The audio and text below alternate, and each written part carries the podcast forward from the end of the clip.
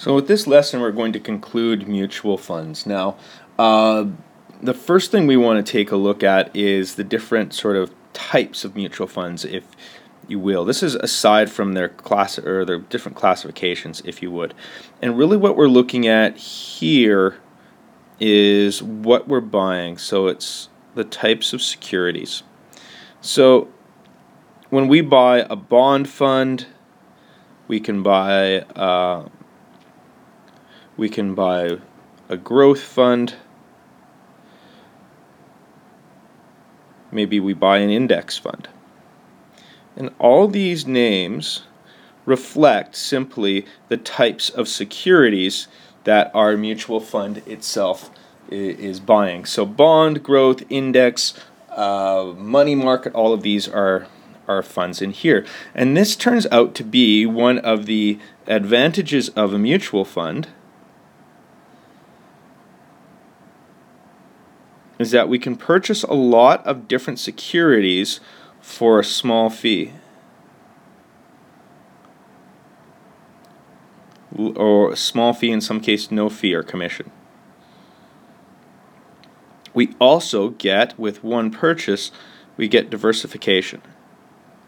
So, in a sense, not all of our eggs are in one basket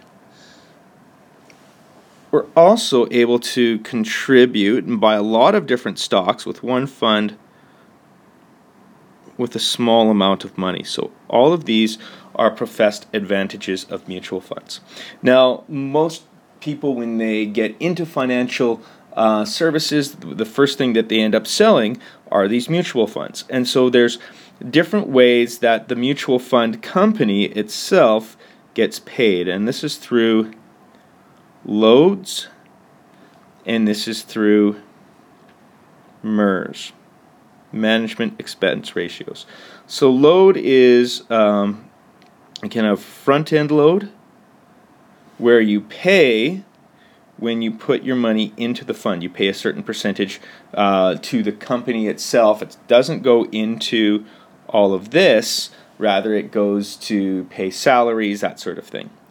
You can pay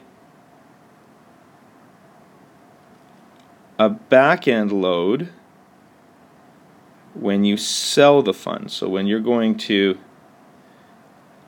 sell this to somebody else, you can pay a back end load. There's also something that is called no load. So you don't have to pay any money up front, any money at the end.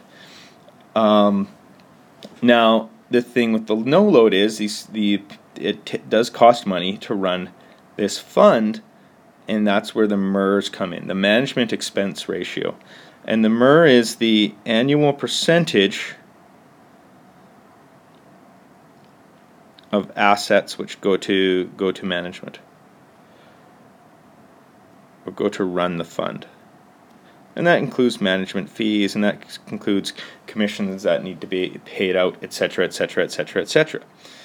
Now, typically, um, one would think that the higher these management expense ratios are, that um, the higher the fee, you would think this they would be that on these you would get a better return